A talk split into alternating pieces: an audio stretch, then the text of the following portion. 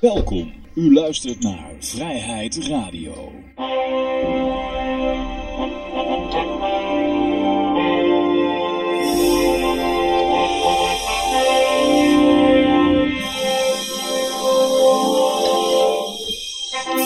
Ja, dames en heren, jongens en meisjes, dit is weer een nieuwe aflevering van Vrijheid Radio. Leuk dat u luistert.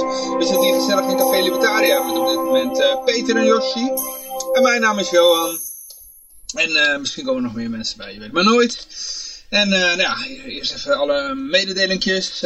mocht je ons willen tippen, dan kan dat via tipbitcoin.cash.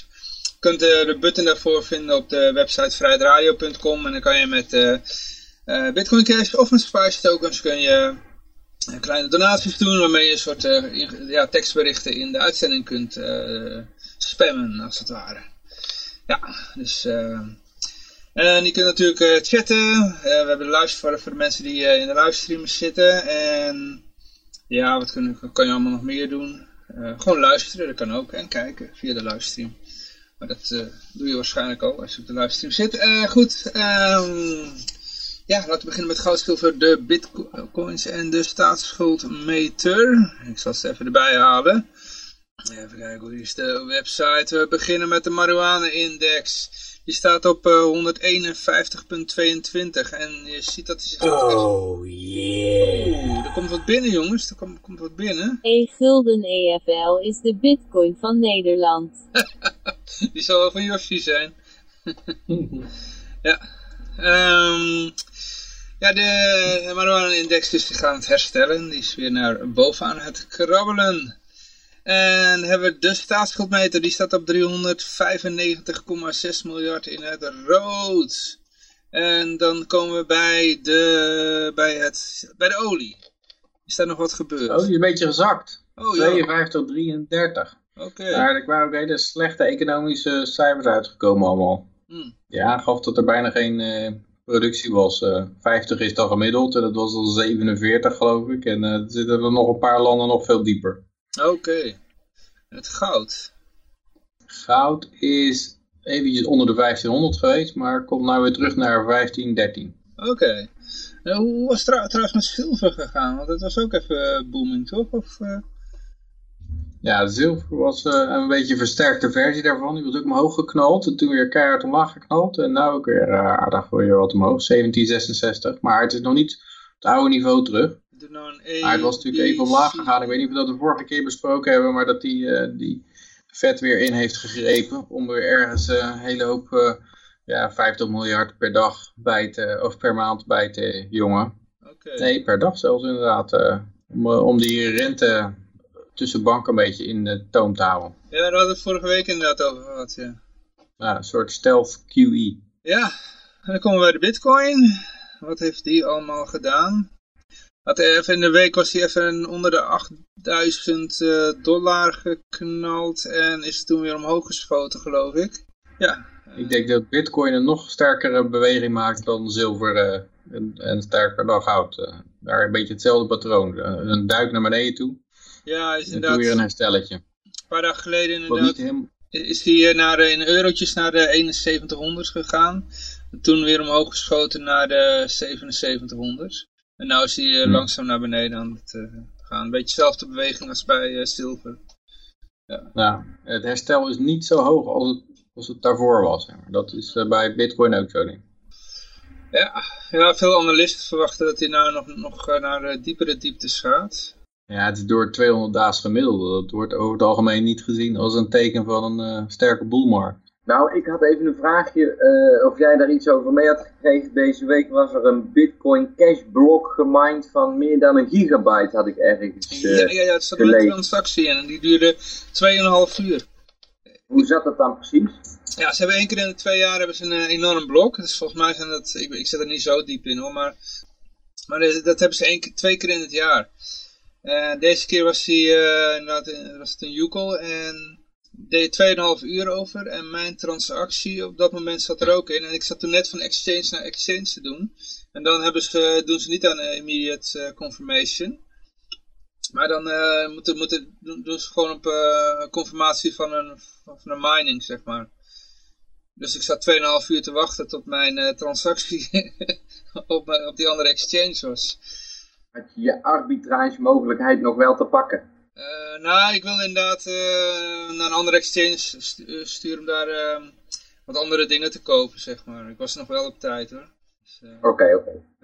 ik had al ergens begrepen dat het, dat, dat grote blok de, de chain in drie had gespleten. Omdat er sommige, die hadden hem wel geaccepteerd en andere niet. Maar niet, ik dacht niet Bitcoin Cash, maar Bitcoin SV of zo. Kan dat? Oh, dat dat bedoel je Ja, maar dat van, is- dat is van die eh, Craig Wright, die eh, Ja, fake Toshi.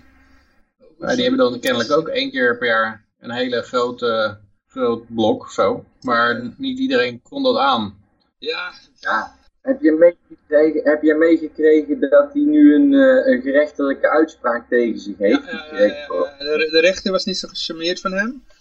Had hem een flink van langs gegeven.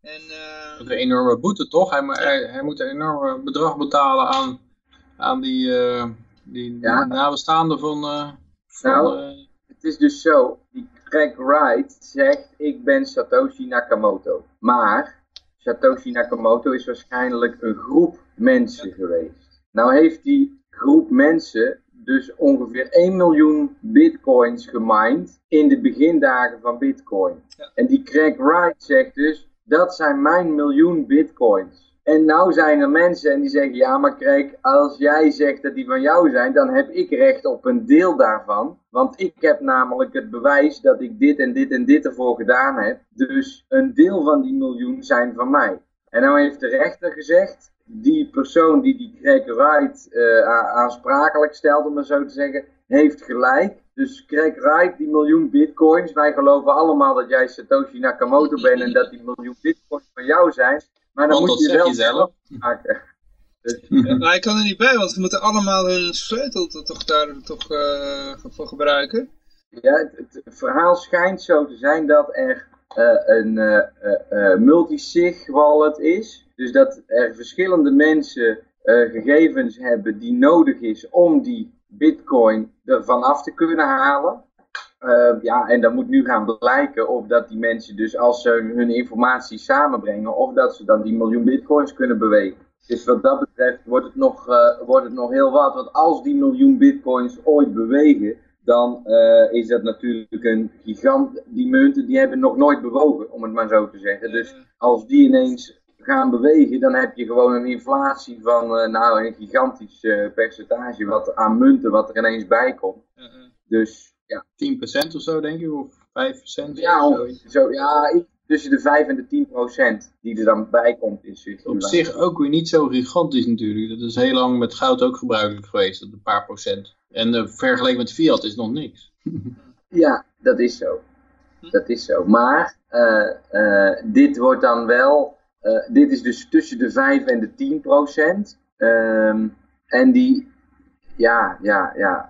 Nou, Ja, je kan zeggen van die andere bitcoins zijn er ook een hoop kwijt waarschijnlijk. En eh, eh, eh, verloren gegaan. Dus het, zijn er waarschijnlijk, het is waarschijnlijk een hoger percentage als ze in beweging komen. Ja. Ja, dat is. Ja, ja.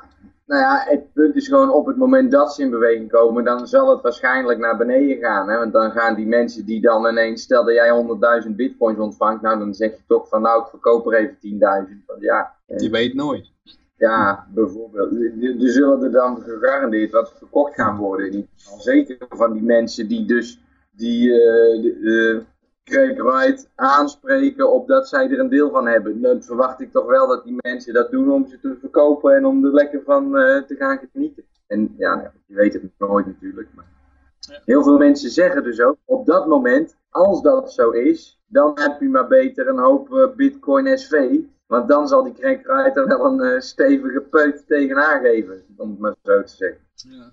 Maar hoezo, ehm, ik bedoel, die bitcoin-houders, eh, als, die, als ze die Satoshi-munten, die hebben ook gelijk Bitcoin Cash, Bitcoin eh, Core, eh, Bitcoin SV, die hebben al die fork, eh, Ja, die kunnen het allemaal gaan splitsen dan. Mhm. maar dat is al gedaan. Die kunnen gewoon hun adres op dat moment inladen in, in alle wallets. En dan ontvangen zij eh, ook alle vorken die erop zitten inderdaad. Het kan best zijn dat eh, als, eh, als Greg White dat echt de Satoshi was, dan zou die natuurlijk gelijk al zijn bitcoin core verkopen en al zijn bitcoin cash en zijn bitcoin SV waarschijnlijk houden dan. Ja, precies. Maar dat is ook wel een beetje aan de gang. En dat zie je dus ook. Het moment dat die Bitcoin SV op de markt kwam, werd daar gewoon keihard gedumpt naar 0,5 cent, Bitcoin cent. En daarna wordt hij dan weer keihard gepumpt naar 3 cent per stuk. Ja, dat zijn extreme, extreme dingen. Maar dat is dan in één week. Dat, eh, en dan, dan weet je gewoon, oh, dit is uh, Craig Wright die, aan het, eh, die oorlog aan het voeren is met, met Roger Ver, weet je wel. En die zitten gewoon op mekaars bitcoins heen en weer te smijten. Hmm. Dus ja, het gaat dan met, eh, met eh, een hoop tegelijk, met duizenden bitcoins. Maar goed, joh, laten we beginnen met eh, het nieuws. Ik heb, eh, we hebben hier wat berichten. Grapperhaus, max maximum straf voor eh aantal eh, delicten omhoog. Ja, ik hoorde dat eh, laatst bij een andere podcast. Ja, daar stond ik wel even aan te kijken, want een van die dingen die daarbij staat, is eh, aanzetten tot haat, discriminatie en geweld. De vrijheid van meningsuiting mag niet worden misbruikt om tweespalt in de samenleving te veroorzaken. Dus als jij iets zegt wat mogelijk tweespalt in de samenleving voor, kan veroorzaken, dan kan jij gewoon twee jaar naar de gevangenis gaan. Het is een maximumstraf op van twee jaar. Zoiets was eh, meer of minder Marokkanen of zo? Ja, zoiets ja. Belasting is diefstal. Nog eentje. Ja, dit, dit kan werkelijk een gelegenheid zijn om iedereen in de gevangenis te gooien. Wraakporno. Oh ja, dat, dat ook ja. Wapenbezit voor 4 naar 8 jaar gevangenisstraf. Ja, deelname aan een criminele organisatie, dat is ook natuurlijk eh, heel vaag. Je kan alles een criminele organisatie lopen. Libertarische partij, misschien een criminele organisatie. Ja, die, die grapperhaus zelf met zijn ministerie van Justitie en Veiligheid. Het hinderen van hulpverleners. Nou, dat kan je natuurlijk als je in, in, de, in de weg van de politie staat, dan, eh, dan hinder jij een hulpverlener. Drie maanden. Nou, dat valt nog mee. Dat is nog het overwegen waard. ja. kan je misschien nog een keer hondenlul noemen. Ja, ja, zal ik het doen? Eén maand of drie maanden? Ja, nou. Hondenlul. ja. Oh ja, trouwens, inderdaad, het seksueel beeld- beeldmateriaal staat er expliciet bij. Denk aan wraakporno en stiekem filmen onder een rok. Dus het twee jaar gevangenisstraf voor het stiekem filmen onder een rok. Nee. Je kan ze zo downloaden uit Rusland. Het zijn gelukkig nog landen waar het wel mag.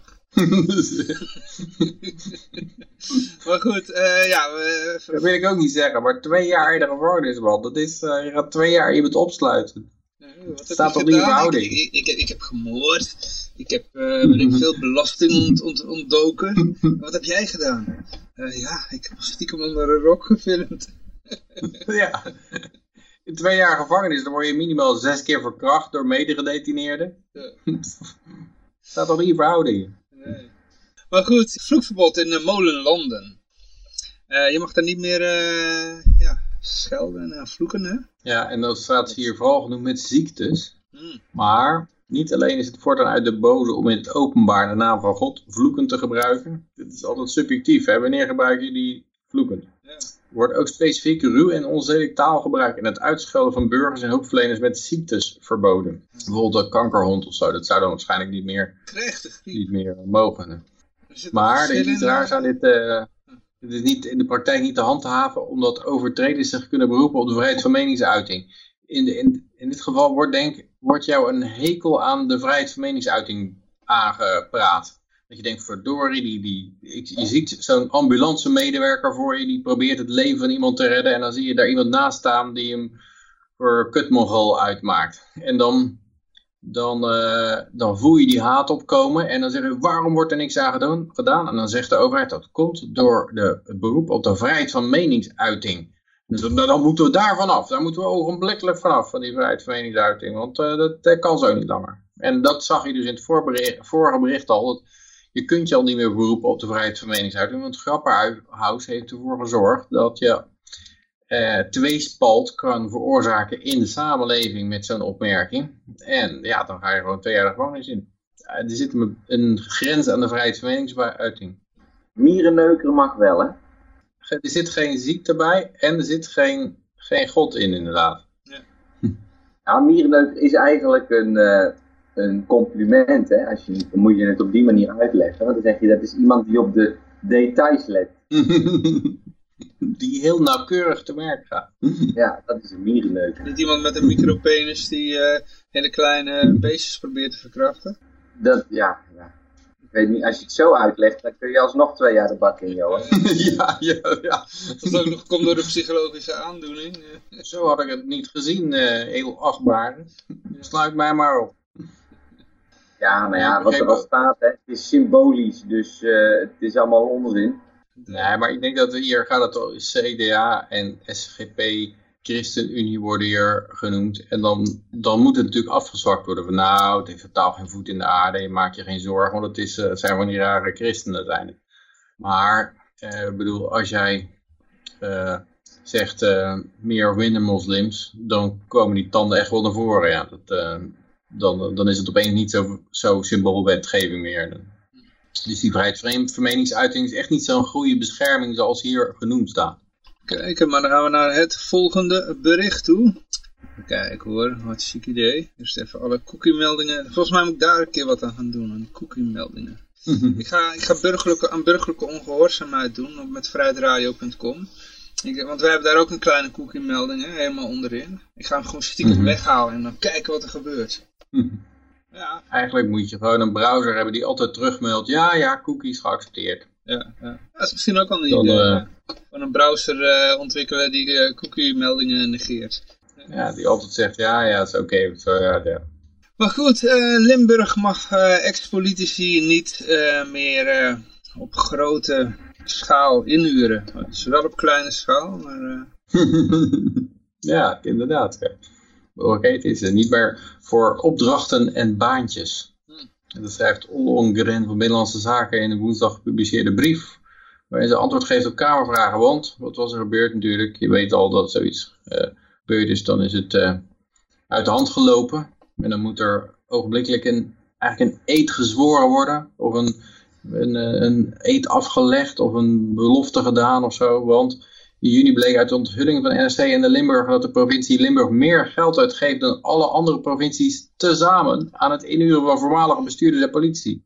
Voor 91 mensen zou zo'n 2 miljoen euro zijn uitgetrokken voor 46 klusjes. Ja, het is gewoon één grote boondoggle natuurlijk. Je laat je gewoon inhuren daarna voor een of andere flutte commissie en, eh, en je tankt het geld binnen. ja, ik bedoel, dat is toch gewoon eh, de, de stand, dat is, dat is toch normaal eigenlijk? Dat eh, doen ze toch overal zo? Je ziet Ja, maar ik denk dat bij, bij al deze kijken. dingen is, als je één provincie meer, meer doet dan alle provincies bij elkaar, dat is gewoon net iets waar ze op letten. Dan zeggen ze, ja, dat eh eventjes eh, even te ver voor de troepen uitgelopen. Ik hoorde deze week op de radio dat er weer drie commissies waren opgericht waar al, en drie maraaien wie erin zitten.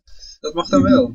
Ja, Ja, maar het moet gewoon niet te ver afwijken van het gemiddelde, denk ik. Dat is het. oké. Is dat nou gewoon een bulkpartij eh, politici ingeslagen? Misschien dat ze een korting kregen of zo. ja, budget moet natuurlijk op. Voor het einde van het jaar nog even snel een hoop geld uitgeven. Een hoop, eh, Prinsjesdag komt eraan. Dus, ja, ze gaan natuurlijk kijken naar of de landelijke regels aangeschermd kunnen worden. Er moet natuurlijk weer een commissie en een raad van wijze mannen ingesteld. Ja. Die daar zich daarover gaan buigen. En er zitten weer 31 Er worden extern in. ingehuurd en en tegen enorme bedragen.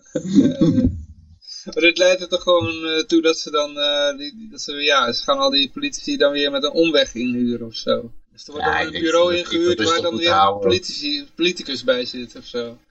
Nee, ik denk dat ze gewoon moeten zorgen dat die andere provincies omhoog gaan in hun Oh. bedragen. Dat eh, Limburg niet meer, meer is dan allemaal bij elkaar. Dus eh, Limburg was een eh, voorbeeld voor de rest van Nederland.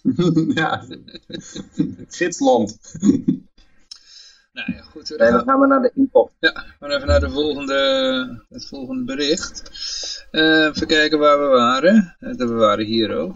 Nou, een nepnieuwsbericht van nu.nl. Eh, deze is van de, de Telegraaf. Eh, Oh. Even kijken hoor. 50.000 euro.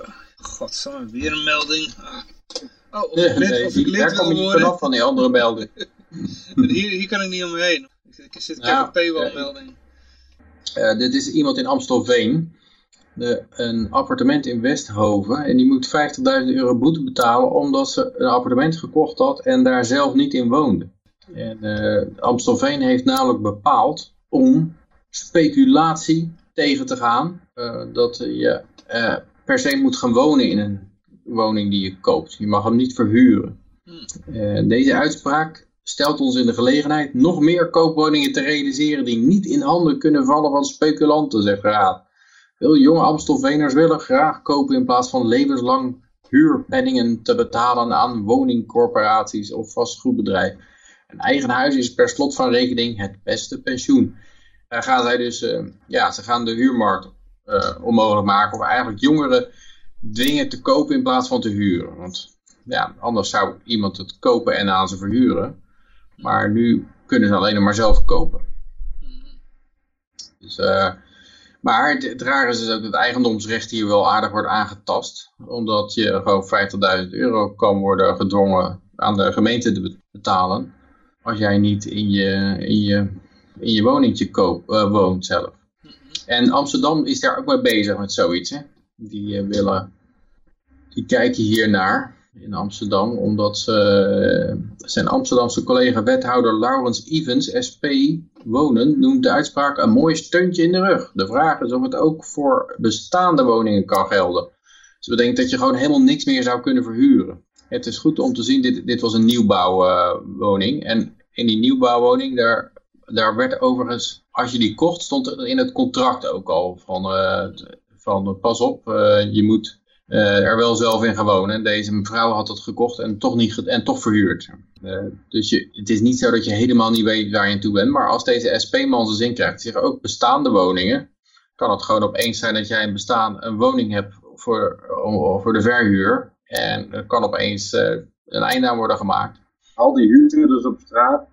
Ja, ja maar, maar, wat, dan gaan al die woningen op straat, denk ik. Want die verhuurder heeft ook niet veel aan als het leeg staat. Dus die ik denk dat, ja, dat dat uh, niet goed voor de, of dat de woningprijs wel aardig omlaag kan dan. En uh, hoeveel dagen per jaar moet je dan in een woning wonen? Ja, hier was het geloof ik, uh, hier was het zo dat de huizenkoper is verplicht minimaal 18 maanden na oplevering zelf de woning te verblijven. Dus dat is eigenlijk alleen de eerste 18 maanden. Dus eventueel kan je er zelf 18 maanden in gaan wonen en het daarna verhuren.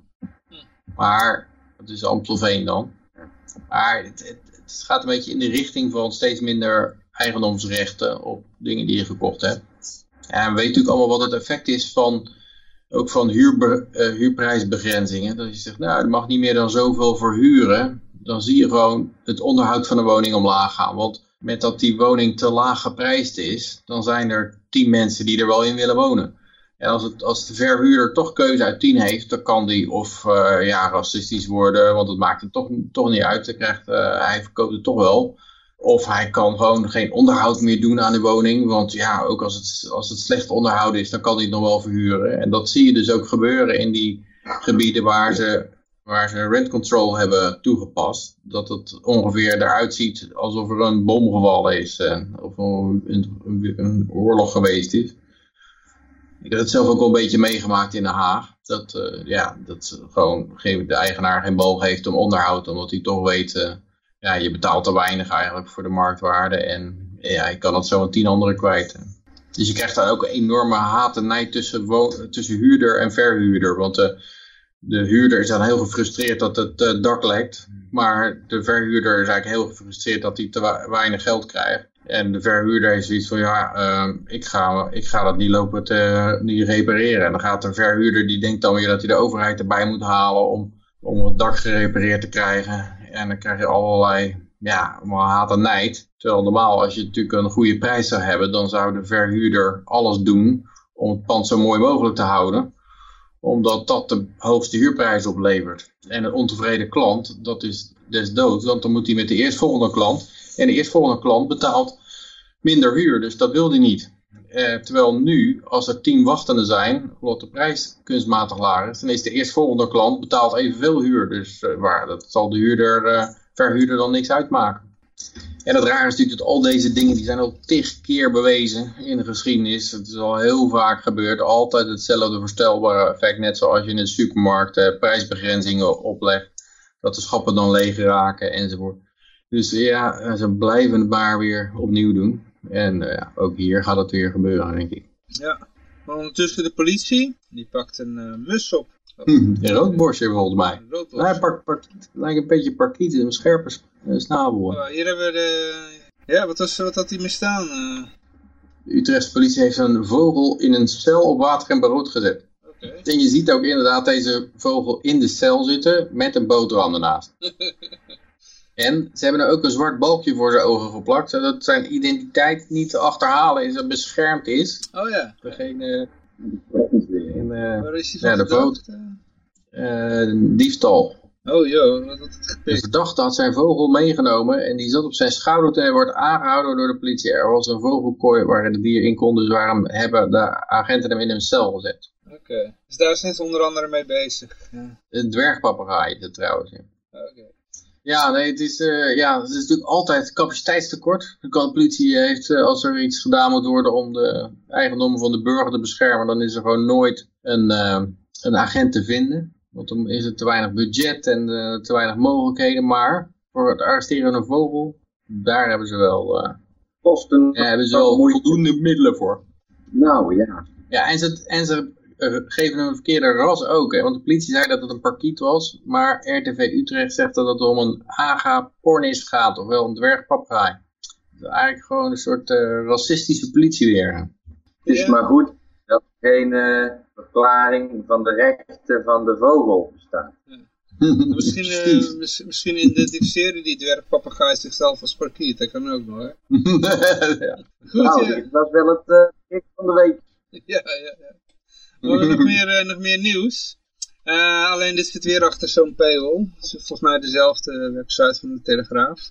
Eh, euro's op het spel bij eh, volgende crisis. ja, nou lukt het mij ook niet om eh, met een andere browser te krijgen. Want eh, het trucje werkt kennelijk maar één keer. om er doorheen te komen. Maar ja, wat, ik, wat mij hier vooral aan opviel, is dat, eh, dat, eh, dat de, deze persoon, door, door, dit is door Dorin de Meuzelaar geschreven. En de kans is, eh, is minstens 50% dat de eurozone uit elkaar valt na een volgende recessie. Want bij een economische krimp worden verschillen tussen lidstaten groter en dat leidt weer tot politieke fragmentatie. En om de boel bij elkaar te houden zijn pijnlijke hervormingen nodig en daar is geen draagvlak voor ik vond het wel apart dat in, de, in een krant als de Telegraaf dat, dat daar gesteld wordt dat de euro op het spel staat. Dat eigenlijk voor het eerst, eh, er werd eigenlijk tot nu toe altijd gezegd, oh niks in de hand, eh, maak je geen zorgen over, het is als het huis. Eh, dus, ja, het is een geweldige uitvinding en kijk eens aan, je hoeft niet meer te wisselen in het buitenland. En je kan gewoon betalen als je in Frankrijk vakantie gaat en allemaal geweldig. En nu wordt er gewoon gezegd, bij de eerstvolgende crisis staat de euro op het spel. En de kans is minstens 50% dat het misgaat. Er wordt gezegd, de verschillen tussen lidstaten worden groter eh, bij economische krimp. Ja, ik zou niet zeggen dat dat automatisch het geval is. Ik, ik zie niet in eh, waarom bij een krimp nou per se eh, ja, de, de landen die al problemen hebben nog meer problemen gaan krijgen. Maar Nee, dat kan ik ook niet beredeneren. Maar ze- heel veel mensen hebben het idee altijd dat als je dingen vrijlaat, dat, dat de rijken dan altijd rijker worden en de armen armer of zo. Dat er altijd de overheid voor nodig is om dat te recyclen, omdat het anders alleen maar, alleen maar uit elkaar loopt. Dat- Dat is absoluut niet het geval. Voor het algemeen, ja, rijke mensen verliezen heel makkelijk hun geld. Als ik het zou moeten speculeren hoe dat, dat dan zit, dan is die groei van de economie vaak gepland, om het maar zo te zeggen. Dus daar hebben ze meer in, kunnen ze meer invloed op uitoefenen, hoe snel dat die economie groeit. Eh, en terwijl als die, als die crasht, ja, dan, dan kunnen ze het heel moeilijk tegenhouden en dan, dan gaat, gaat het gewoon onderuit. Snap je? Dus misschien dat, er, dat dat erachter zit. Dat als het dus in een groeiperiode zit, dat er veel meer controle door een overheid kan worden uitgeoefend op die groei. En dat daardoor de verschillen kleiner worden gemaakt. Terwijl als dat er een daling plaatsvindt, dat het dan een beetje eh, ja, vrij gaat, zeg maar, zonder die controle. Ik, ik weet het niet hoor, ik, ik probeer maar gewoon iets te verzinnen. Ja, als je, als je kijkt naar, stel, als je voorstel doet van eh, die, die zuidelijke landen, die, die totaal iets van eh, 1000 miljard target 2 verplichtingen hebben aan, noord, hebben aan noordelijke banken. Er staat nog een openstaande rekening, een barrekening van 1000 miljard. als die zuidelijke landen opeens zeggen van nou, weet je wat, eh, bekijk het maar, betalen wij nooit meer terug. En als je daar moeilijk over doet, stappen wij uit de euro. Dan heb je een eurocrisis. Maar ik denk niet dat dat zozeer ten nadele gaat van die zuidelijke landen, want die zijn opeens van hun schuld af. Ah, oké, ze kunnen waarschijnlijk niet meer lenen. Dat is wel even een probleem. Maar die noordelijke landen hebben een veel groter probleem, denk ik. Want die banken die staan opeens met duizend miljard waar geen, eh, geen onderpand meer onder zit. Zeg. Ja. Dus, ik zou niet durven zeggen dat eh, als die crisis zich op, een der, op die manier voltrekt, dat, dat de zuidelijke landen dan erger af zijn dan de noordelijke. Het is wel zo dat die noordelijke landen waarschijnlijk nog wel kunnen lenen. Eh, die zuidelijke waarschijnlijk niet meer, want die hebben dan gelijk een enorme rente voor hun kiezen. Maar ja, dan moeten ze even de tering naar de nering zetten in het zuiden. Misschien nog wel goed voor ze. Ja. Nou, ik vind het, eh, maar ik vond het opvallend dat het zo openlijk besproken werd en zo'n grote kans gegeven werd. Ja. Maar, we hebben nog een politieberichtje hier ook. Ja, dit is dan wel een heel apart bericht. Eh, als ik de kop zo lees, dan denk ik van, eh, dit zal niet zo gegaan zijn als dat het hier staat. Maar eh Bredanaar van 20, die levert zomaar 10.000 euro aan papieren En geld in, nadat hij herkomst niet kan verklaren. Zo van, ja, ik, ik heb hier deze, dit geld gevonden. Mhm. ik, ik zou echt niet weten waar ik mee moet. Willen jullie het hebben? Voor de feest- en Ja, zo- partijenkas. Eh, Zo leest het een beetje, hè? want ik trek hier de asbak open en verdomd, er zit gewoon 1000 euro in. Nou, ja, ik zou even niet weten waar ik ermee moest. Misschien willen jullie het hebben, ja. Hij levert ze. Een 20-jarige man uit Breda moest zaterdagochtend 1000 euro inleveren. Dat is wel duidelijkere taal aan de politie. De man had 1000 euro aan briefgeld in zijn auto liggen, maar kon niet verklaren waar het vandaan kwam. Dat, is, eh, ik vind, wat mij vooral opviel, is dat 1000 euro, ja, het is wel eens voorgekomen dat ik ook met 1000 euro in mijn voertuig zit. Oké. Je moet altijd het om 500 euro houden. Kennelijk. 500 niet meer met- euro kunnen ze niks tegen doen. 499. Ja, ik vind het wel, eh, wel apart dat ze gewoon... ja, ik moet altijd denken aan het verhaal over Duitsland. Dat was eh, tijdens de Weimar eh, hyperinflatie. En toen kwam de overheid ook zwaar, zwaar in de geldproblemen te zitten. Toen gingen ze gewoon de koer Fürstendam op, waar mensen zaten de koffie te drinken op het terrasje. En daar, eh, daar klopten ze gewoon mensen kleingeld uit de zakken. Die werden gewoon helemaal leeggeklopt. De terrasgangers. En ja, dat, op een gegeven moment komt het daarop neer. Op, hele, op, gewoon direct plunderen van hele kleine bedragen. En ik vind duizenden euro vind ik toch wel... eh, ik bedoel, het is geen 700.000 euro in een plastic zak of zo. 1000 euro is... eh, ja, als je een avondje gaat stappen, dan, dan, dan, eh, dan kan je het al kwijt zijn. Als je een paar wijntjes tegenwoordig 5 euro. Dus eh 200 wijntjes. Nou, dat is misschien een beetje veel, maar stel nou dat je een avondje uit eten gaat en eh, je wilt wat mensen tracteren. Ja, ik het ben wel eens een keertje met, eh, ik ben wel eens een keertje met, eh, nou wat zal het zijn, met 1000 euro eh, uit eten gegaan hoor, met vier man. Hm. Maar wel. Ik zit te kijken waar het is, want die- die straatnaam kwam me bekend voor. En dat komt, ik heb daar vroeger om de hoek gewoond. Nou is het zo, als daar iemand met 1000 euro om 6 uur 's ochtends door de straat rijdt, dan verwacht ik eigenlijk, ja goed. hij- Dat het wel iets met drugs te maken heeft. heeft. ja, zeker als hij dan zegt, oh pak het maar mee, ik heb het niet nodig. Hm. Maar dat is dus wel bijzonder, hè? want op het moment dat je dus zegt, ik, ik doe er geen afstand van, dan word je strafbaar, of dan gaan ze dus eh, eh, vervolgen en, en onderzoeken. Op het moment dat jij zegt van, oh ja, laat maar zitten, hier heb je die 1000 euro, dan is het allemaal Dan ga je vrij uit. Ja, Ja, er, waren, er was toch laatst ook met die 700.000 euro. Toen moest hij die 700.000 euro inleveren. Plus nog 10% boete. Maar er werd er voor de rest geen klacht ingediend. eh.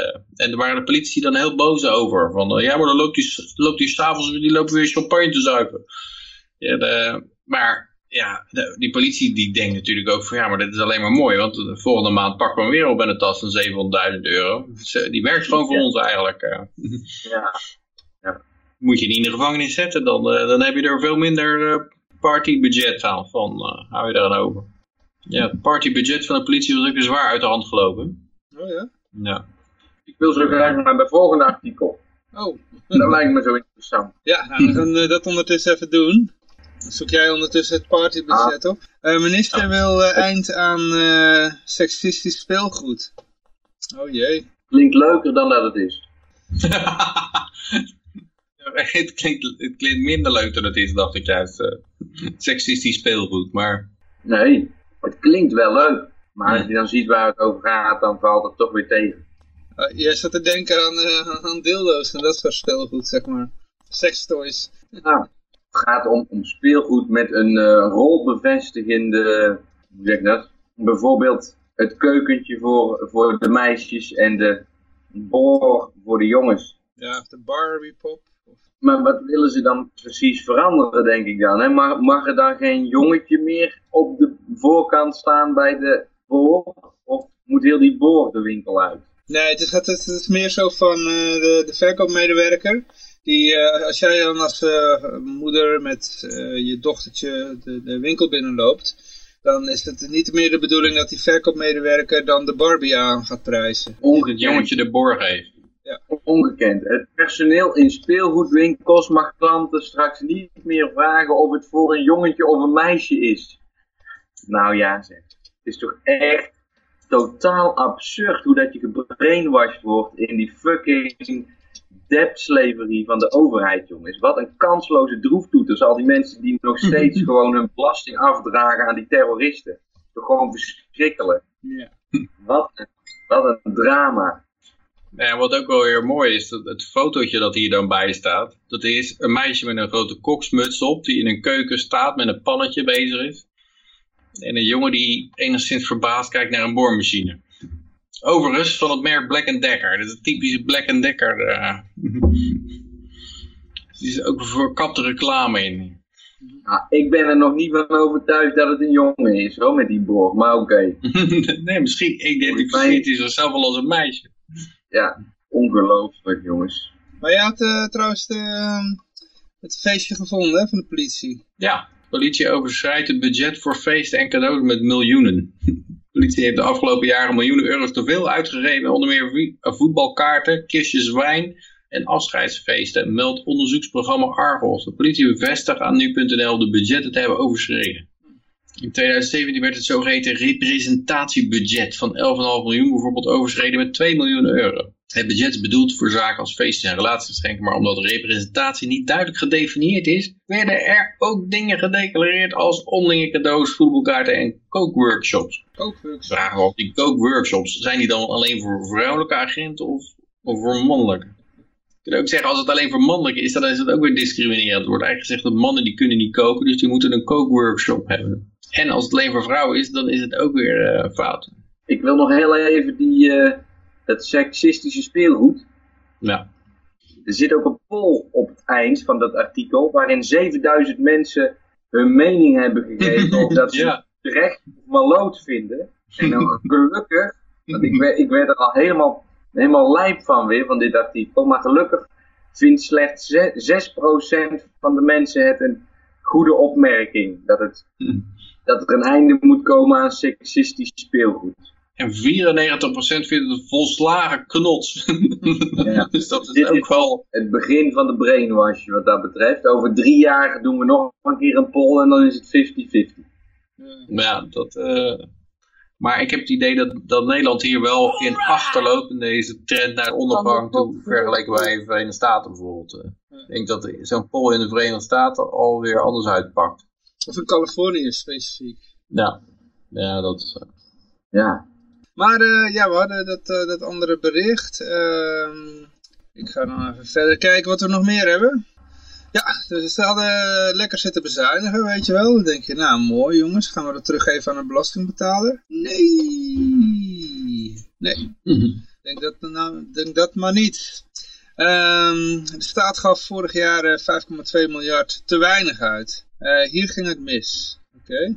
Het is ook zo'n soort klap in je gezicht, hè? Ja. De, de, vooral de eerste zin. Het lukte de staat niet om 5,2 miljard euro uit te geven die het wel had willen uitgeven. Dat is een beetje zo van, uh, ja, heeft u dat probleem ook wel eens? Dat u gewoon, uh, gewoon een miljard wil uitgeven, maar dat het gewoon niet lukt. Omdat je al zo volgevreten en afgetankt en volgesnoven en uh, ondergezopen zit. Dat je gewoon, dat je het niet meer kwijt kan. Heeft u dat ook wel eens? Nee. Nou, dat, het probleem heeft de Nederlandse staat wel.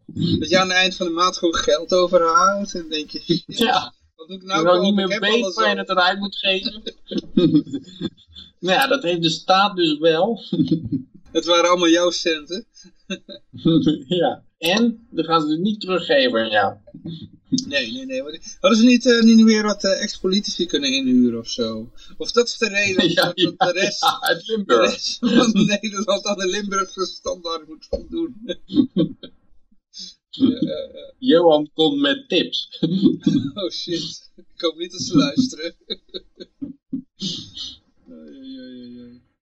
Ja, was ja, ze hebben dan een investeringsfonds eh, van tientallen miljarden om de economische groei op peil te houden. Dan gaat de overheid bepalen waar je goed in kan investeren. Nou, ik wil, durf te beweren dat veel investeerders al geen flauw idee hebben waar ze moeten investeren en de meest domme dingen kiezen. Maar als je de overheid geld laat uitgeven, dan krijg je helemaal krankzinnige eh, doelen. Dan krijg je inderdaad cursussen voor, voor speelgoedwinkelmedewerkers. eh, om eh, niet seksistisch speelgoed te verkopen. Ja, en er wordt ook natuurlijk weer zat beboet. Er wordt nou weer, er zouden weer 500 miljoen worden binnengeharkt van ABN AMRO. Omdat ze weer niet goed hun eh, rekeninghouders zouden hebben gecontroleerd. Dus dat er iets met witwassen toestanden. Dat heeft waarschijnlijk iets met eh, bitcoin te maken, heb ik het idee hoor. oh jee. Oh ja. Ik denk dat daar een crypto staartje aan zit. Ik heb dat inderdaad ook gelezen, dat bericht. En ABN AMRO was de enige bank die eh bitcoin bedrijven van dienst was. Ik denk dat ze daarmee dus zichzelf nou in de vingers snijden. En dat ze dus zeggen van ja, die meeste van die bitcoin bedrijven die deden dat allemaal niet goed. Want dat is gewoon zo. De meeste, eh, daar kon je echt eh, tienduizenden euro's vaak zonder eh, KYC heen en weer bewegen. En dat ze daar nu eh, eh, gedoe mee krijgen. Maar ja, dat is, staat nergens zo daadwerkelijk hard beschreven. Maar ik heb allemaal het idee dat het met crypto te maken heeft. Ik heb wel eens een keer crypto gekocht. En ik had nog niet op de ideal cent button gedrukt. of de ABN hing aan mijn telefoon. Weet u dit wel zeker, meneer? ja. Ik en nog voordat ze iets wilde zeggen, toen zei ik van nee, dat klopt, ik wil crypto kopen. Oh, niks zeggen. Eerst naam, geboortedatum. Uh, moest ik Wat helemaal is dat door dan de... van jou? eh? misschien was Ja, het maar ze- eh. Nou ja, ik, maar het viel zo samen dat ik denk van ja, je koopt, je koopt crypto en dan, dan gaan ze gewoon gelijk vanuit dat het crimineel geld is. En dan word je ook gelijk, ehm, eh, moet je helemaal doorgelicht worden door ze. Ik heb dat ook wel eens gehoord, iemand die ging met een, met een, eh, met zoiets een hardware wallet door Schiphol heen. Toen vroegen ze wat is dit? Toen zei hij in plaats van een USB-stick, zei hij hardware wallet. Toen gingen ze ook gelijk een hele koffer binnenstebuiten halen, alles opensnijden om te kijken of er drugs in zaten. Zijn riem moest, eh, voering van zijn riem enzovoort. Alles werd uh, binnenstebuiten gehaald. Omdat ze dat gewoon associëren met drugs.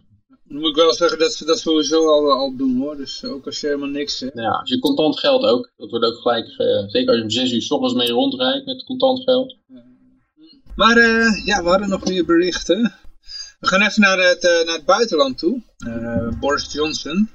Die had eh, hele opvallende uitspraken gedaan, eh, lees ik hier. Hmm. Bericht van The Verge. Ja, ik, heb het, ik had het praatje van hem zelf gehoord bij de UN.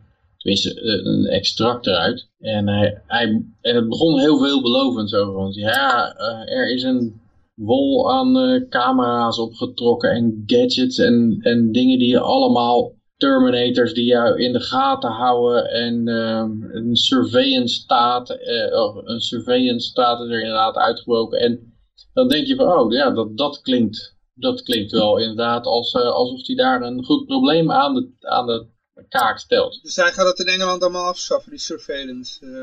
Uh. Nou ja, dan neemt het verhaal opeens een wending die, waarvan ik denk van, dat, is nou, dat is nou weer jammer.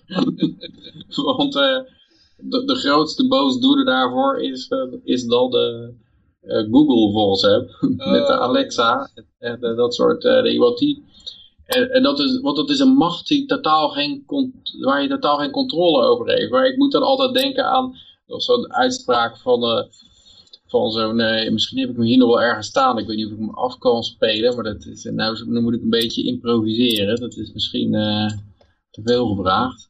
Maar dat is van een Britse politicus. En het is, het is een beetje vertraagd. Nee, ik heb nou toch te veel gevraagd voor mezelf. maar dat gaat, dat gaat erover, ja, eh, ja, wij hebben natuurlijk ook allemaal camera's en microfoons en afluisteren en zo en toestanden. Maar het is totaal niet te vergelijken met een politiestaat. Want bij ons eh, is het eh, verankerd in een eh, goed rechtsstelsel. ja, dan moet je dat vertrouwen geven. Maar oppervlakkig gezien is er gewoon precies hetzelfde aan de gang als in elke politiestaat. Alleen hij, uh, die, Britse politicus destijds, die beweerde van nou, uh, je hoeft je niet te veel zorgen over te maken. En in Engeland, Londen staat gewoon helemaal vol met camera's. Het is één groot dus, een camerafeest. Maar daar hoef je geen zorgen over te maken, want dat is allemaal, uh, daar, daar, kijken politici, die gebruiken die macht daarvoor. En nou, die hebben nog nooit, die zijn democratisch gecontroleerd. Als je een referendum doet in, in Groot-Brittannië, dan krijg je ook altijd gelijk je zin. Dus gaat, dus daar hoef je absoluut geen zorgen over te maken. Maar Google, ja, uh, Google, je, hoeft geen Alexa te kopen, zeg ik. Uh, je hoeft geen Alexa in je huis te hebben en al die spullen. Niet, niet per se nodig. Maar daar moet je dus ontzettend zorgen over. En daar loopt hij in de VN voor te waarschuwen. Voor private surveillance maatschappijen. Terwijl we weten van Snowden dat al die techbedrijven, die moeten allemaal, uh, worden die opgetrommeld in dat PRISM-programma door de overheid moeten ze allemaal hun klantinformatie afstaan en uh, uh, geheime rechtbanken zijn daar en worden straffen uitgedeeld en zo. Dus ja, in hoeverre die nog privaat zijn, dat valt ook wel moeilijk hard te maken.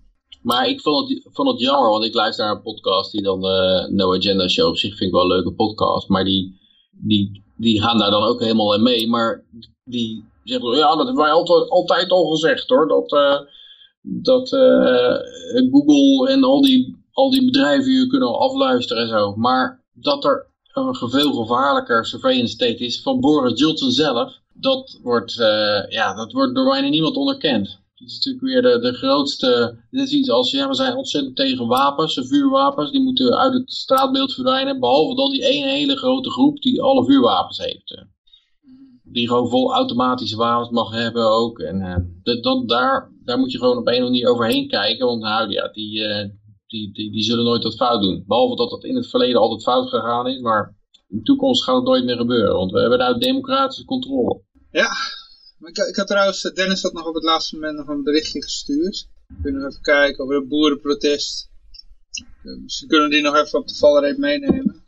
Het gaat over een filmpje wat viral was waarin een paar agenten in Burger ervan uh, beticht worden geweld uit te lokken tegen boeren die op het uh, Malieveld demonstreren. En, en, dat ging gisteren viral. de video laat zien hoe nepnieuws zich in een mum van tijd kan verspreiden. het filmpje duurt nog geen minuut. de filmer volgt een groep mensen met oortjes in. En kijk, ergens de rand van het Malieveld in Den Haag. Agenten in Burger, zo lijkt het. Maar ja, dit gaat dan nepnieuws zijn. Ja, maar de vraag is een beetje, is het nou, uh, de politie beweert dat ze nooit dat soort lui zijn daar alleen om te observeren. Uh, maar worden, ontkennen ze, dat, ik wil eerst al de, feiten dan weten, ontkent de politie nou dat dat, uh, dat, dat agent in Burger waren bijvoorbeeld? De politie zegt hier, de politie zal nooit proberen geweld uit te lokken. Nou daar, uh, uh, daar weten we wel van dat dat zeker niet het geval is. uh, het is een mooi, mooi clipje, in ieder geval uit, dat in Amerika, waarbij de, een FBI ex-medewerker gewoon uitlegt hoe dat met terrorisme in zijn werk gaat. Dat je, dat je er gewoon een of andere maloot net zo lang uh, uitlokt tot hij een telefoonnummer indrukt en daarmee een bom tot ontploffing brengt en dan heb je een terroristenpak. Of, het is meestal zwakke figuren, dus ze lokken wel degelijk geweld uit. Ik weet niet of dat in Nederland uh, is daar wat minder over bekend, maar dat zou me ook absoluut niet verbazen. Maar je, je moet even wat meer weten dan hierover, want het, wordt, de, de, media zegt natuurlijk gelijk dat dit nepnieuws is. Dat is gewoon NPO, die weet gelijk al, nou dat is... Uh, dit is gewoon ontzettend uh, net nieuws. Maar dan wil ik wel eens weten, wat zijn nou de, wat zijn de bewijzen daarvoor? Wat door te lezen, dan heb je dan mensen die zeggen, ja, maar die agenten moeten gewoon hun werk doen. ja, dat is lastig ook. Maar, dat, maar er wordt eigenlijk nergens ontkend dat het wel agenten zijn. Ja. Nou, dat is ook wel, als je het filmpje bekeken hebt, staat er dus een groepje gozers, allemaal met oortjes in en een petje op. Mhm. Tussen een hele groep met boeren die een overal aan hebben en alleen maar eh, Fries kunnen praten. Dus het is heel duidelijk dat zij daar totaal niet tussen horen. En dat zij daar een groepje vormen in die groep. Dat is heel duidelijk. En dan kun je dus ook logischerwijs door verklaren dat het bij de politie werkt. Hè? Omdat ze daar dan tussen lopen om te horen of dat er misschien ergens een bomaanslag gepleegd gaat worden. Of omdat ze er tussendoor lopen om inderdaad een beetje te provoceren en om dus eh, eh, ja, op het moment dat daar de NOS in de buurt staat, eh, een, beetje, een beetje agressiviteit te vertonen. Ja, dat is altijd heel moeilijk om dat te bewijzen. Maar ja, ik denk dat de meeste mensen die wel eens gedemonstreerd hebben, weten dat er inderdaad zulke politieagenten be- bestaan. Ja. En je hebt ook Ja, een hier hele staat, groep, eh, natuurlijk klopt er geen hout van het verhaal. Er waren gisteren wel agenten in Burger bij de demonstratie, maar die zijn er alleen om te monitoren. Dus ze geven eigenlijk al toe dat er, dat er wel agenten in Burger waren. En ja, natuurlijk zeggen ze dat die er zijn om te monitoren. De politie zal niet gaan toegeven dat ze er zijn om geweld uit te lokken. natuurlijk. Nee. Maar als je zo'n demonstratie in discrediet zou willen brengen, dan zou dat de manier zijn om het te doen. Dat, dan ga je daar eh, een paar winkelruiten in gooien. En eh, dan, eh, dan geef je die, krijgen die boeren de schuld ervan. Nou ja, sowieso was het wel het filmpje wat erbij hoorde, was wel interessant om te zien, omdat hij dan gewoon tegen die politieagent maar blijft herhalen. Ben je nou trots op jezelf? Ben je nou trots op jezelf? Hè? Dat je hier zo tussen loopt en dat je mij hier loopt te naaien terwijl dat jij eh, morgen weer mijn biefstuk aan het eten bent. Ben je nou trots op jezelf dat je dit werk doet? dat is wel geinig, ik altijd om, om dan... eh, ja, er staat hier ook een greep uit de reacties. NSB'ers, iedereen die denkt dat de politie er is om te, bes- om te beschermen is dom. Tijd voor oorlog, vuile overheid. Eh, Ik heb het idee dat de overheid een beetje steun verloren is bij de agrarische sector. Je vraagt je af hoe dat komt. eh. Nou, dat is- soms... Wat dat betreft is het wel interessant om die shift te zien, inderdaad. Want tien jaar geleden kon je echt niemand vinden die het ook maar in zijn hoofd, ja, die er ook maar over nadacht. Dat het mogelijkerwijs wel eens een stelletje criminelen zouden kunnen zijn, heel die overheid. Weet je wel. Dat hele alternatieve plaatje dat elke keer eh, eh, het verhaal dat wij eh, elke keer op de NOS-journaal horen van de internationale gemeenschap steunt ons beleid en zo. Dat, dat, dat was Ja. 10 jaar, 20 jaar geleden helemaal. Was dat gewoon 100% waarheid. Weet je wel? En, en dat zie je nu toch wel. Ik heb ook een filmpje gezien van dat boerenprotest waar dan, ik weet even zijn naam niet meer. Maar die vent die loopt elk protest af met een jas en die, die maakt allemaal die stickers. NOS is fake nieuws. Ik weet niet of je die... eh, en die, die stickers die vinden gretig aftrek, weet je wel. En die vent die maakt dan ook zijn filmpje. En dan staat hij daar met een NOS-verslaggever. En dan gaat hij gewoon doodleuk tegen die NOS-verslaggever. Gaat hij zeggen, ja, want duurt niet meer zo lang voordat we jou gaan lynchen met al die leugens die je weer in hebt. En weet je wel. En eh, je, je kan niet iedereen de hele tijd eh, voor de gek houden. En we komen er wel achter wat voor eh, mensen dat je voor werkt. En allemaal dat soort verhalen. Dus ja. En dan Ja, maar dat- mij op. ja, dat gaat dan te ver in mijn ogen, weet je wel. Die, die mensen die voor de NOS werken, die, het is mooi dat je ze wil wakker maken, maar gaan zeggen dat ze terroristen zijn, schiet ook niet op. Want dan, dan, Nee. maar, eh, Ze zijn, gewoon voor, zijn de gek gehouden door mensen die ook weer voor de gek zijn gehouden. Door andere mensen die voor de gek zijn gehouden. Zo is het gewoon. eh. maar, maar Ja, op- en als je in zo'n wereldje zit, als je in zo'n wereldje zit, dan kom je daar ook nooit achter. Want iedereen om je heen die, die zegt dat het allemaal, die heeft een bepaalde mening en de- daar, daar ga je gewoon niet uitbreken. Maar dat is dus wel aan het gebeuren. Dat is wel aan het gebeuren. Die, die bubbel van leugens waarin die Nederlandse samenleving vanaf de Tweede Wereldoorlog verkeert, is vanaf halverwege de jaren 90, na de, na de, na de 9-11, is dat aan het instorten door het internet. Doordat er te veel bullshit is verteld, waardoor mensen gewoon in de gaten krijgen dat het bullshit is. Het is erover. Het is over het randje aan het gaan. En ja, ik weet niet of het nou zo, eh, of, het, of die kentering aan de gang is. Ik bedoel, Het is het zijn, je komt ook, zeg maar, als je libertariër bent, veel cynischer mensen tegen of sceptischer mensen die, eh, je, je, je wereld verandert ook. Dus ja, Ja. de gewone samenleving, Ik weet niet of daar nou zo'n zo'n omkering in is. Maar het viel me wel op dat, ja, ik kreeg ook het idee dat die boerenprotesten, je zou zeggen, ze zetten het hele verkeer vast, mensen zijn helemaal laaiend erover. Maar iedereen zat een beetje te gniffelen, merkte ik. eh. Die zat een beetje van, eh, ja, die boeren, het is mooi even naar Den Haag toe. Dat, dat gezeik van stikstofbeleid en dan moet je halve veestapel worden afgeslacht. Eh, ja, eh, hup, even met een berg tractors even Den Haag in om even te laten zien wie er naar de basis. De Raad van State of, of niet. En, eh, en dat, daar, daar merkte ik een beetje gegniffel over. Er was niet eh, ja, de gebruikelijke ja, haat die je krijgt als de NS weer eens het, eh, het, het werk neerlegt. Zeg maar. dan, dan krijg je over het algemeen van oh, die fuckers die, die, die, eh, die willen weer uitslapen. En, Maar voor mij was dit boerenprotest, was, ja, nou, nou zal ik alweer een hoop haat over me heen krijgen, maar voor mij was het boerenprotest was het perfecte voorbeeld hoe Nederlanders dus in die droom nog wel steeds leven in zekere zin. Omdat ze dus, weet je wel, het moment dat ze aan hun vlees komen of aan hun melk komen, dan kan het ineens allemaal niet meer, weet je wel. De week daarvoor staat het Malieveld nog vol met, eh, met klimaatdemonstranten die allemaal zeggen van, oh wat is het allemaal, hè? al die kinderen die, eh, die daar allemaal aan het demonstreren zijn en op het nieuws komen. En, en, en onze Greta die toch gretig aftrek vond bij de mensen voor haar woorden. Maar op het moment dat dan die boeren op het Malieveld staan, zegt iedereen, nee die boeren,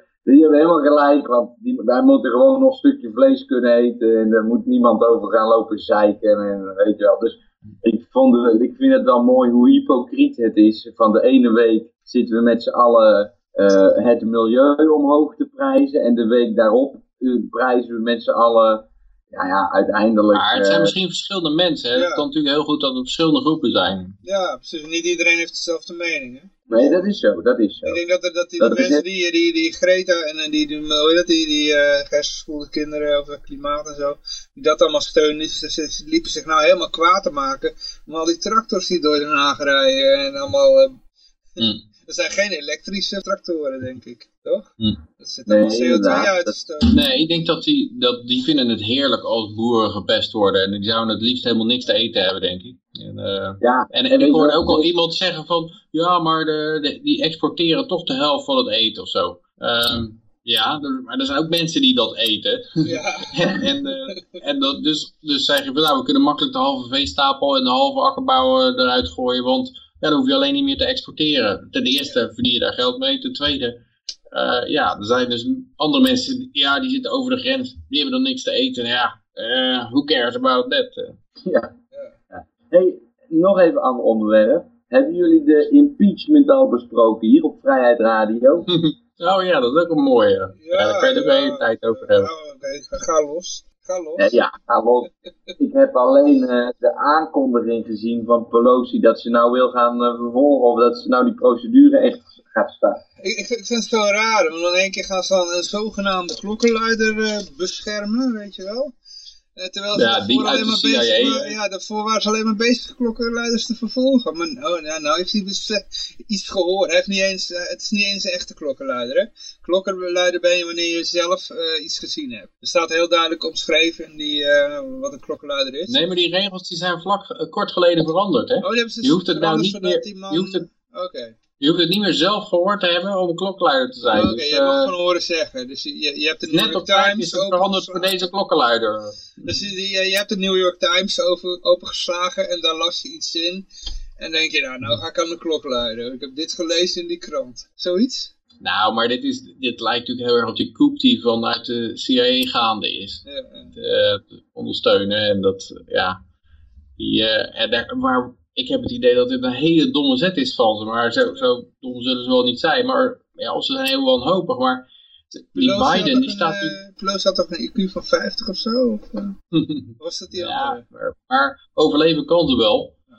Politiek gezien. Maar het rare hiervan is natuurlijk dat die Joe Biden, die staat op de camera bij de Council of Foreign Relations, dat die staat die op te scheppen van, eh, ja, toen zat ik bij de Oekraïnse premier en ik zeg van, hé, hey, die, eh, die speciale onderzoeker, die, die is eh, bezig om het bedrijf te onderzoeken, Burisma, waar mijn zoon 50.000 dollar per maand verdient. Eh, kan jij die, die, die onderzoeker die heeft die, pro, hoe heet het, eh, het is geen onderzoeker, het is een openbare aanklager. Die moet binnen een dag vertrokken zijn. Anders dan krijg je zoveel miljard aan, aan leningsgaranties niet. En die vent die was dezelfde dag nog eh, opgedoekt. En, eh, ja, en, en het blijkt dus dat die Nancy Pelosi, eh, die heeft ook al een, ook een zoon geloof ik, die tegelijkertijd in de Oekraïne was daar voor zaken. Plus die Adam Schiff, die, dit, die laatst dat hele verzonnen ges- gesprek van Trump met, met die Oekraïense premier had voorgedragen. Die had het een beetje geïmproviseerd. Die zijn campagnemedewerker, die was ook in de Oekraïne en die staat eh, daar ook met een aantal eh, zaken te, om zaken te doen. En Trump is bezig om te ontdekken hoe de, waar die hele Russia-hoax nou vandaan kwam van die twee jaar. En dat, daar zit een Oekraïens luchtje aan en hij zit daar volgens mij nou heel dichtbij.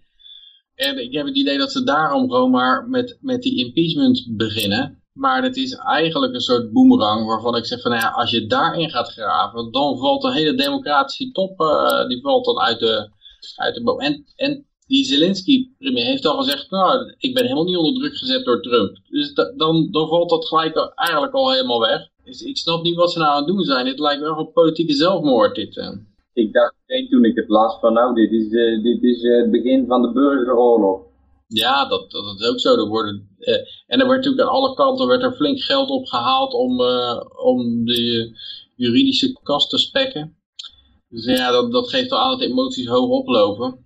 Ik heb eerder het idee dat, dat Trump op een gegeven moment vermoord moet worden. Want, eh, weet je, zoals Kennedy. Want hij heeft gewoon de eigenschap dat hij als zo'n olifant door die porseleinkast gaat, dat hij gewoon al die al die dingen allemaal, eh, allemaal boven water komen. Al die foute deep state troep, die, die borrelt allemaal naar boven. En, en het kan het licht niet verdragen. Want ook die, die John Brennan, die voormalig hoofd van de CIA, waar die gewoon eh, een eh, gevecht mee, mee zocht, die is met een vals paspoort naar de Oekraïne toegereisd. Dus nou je gaat natuurlijk allemaal mensen krijgen die daar zitten graven. Het is niet alleen dat mensen lekken die aan hun kant staan. Er gaan ook allerlei mensen lekken die aan de andere kant staan.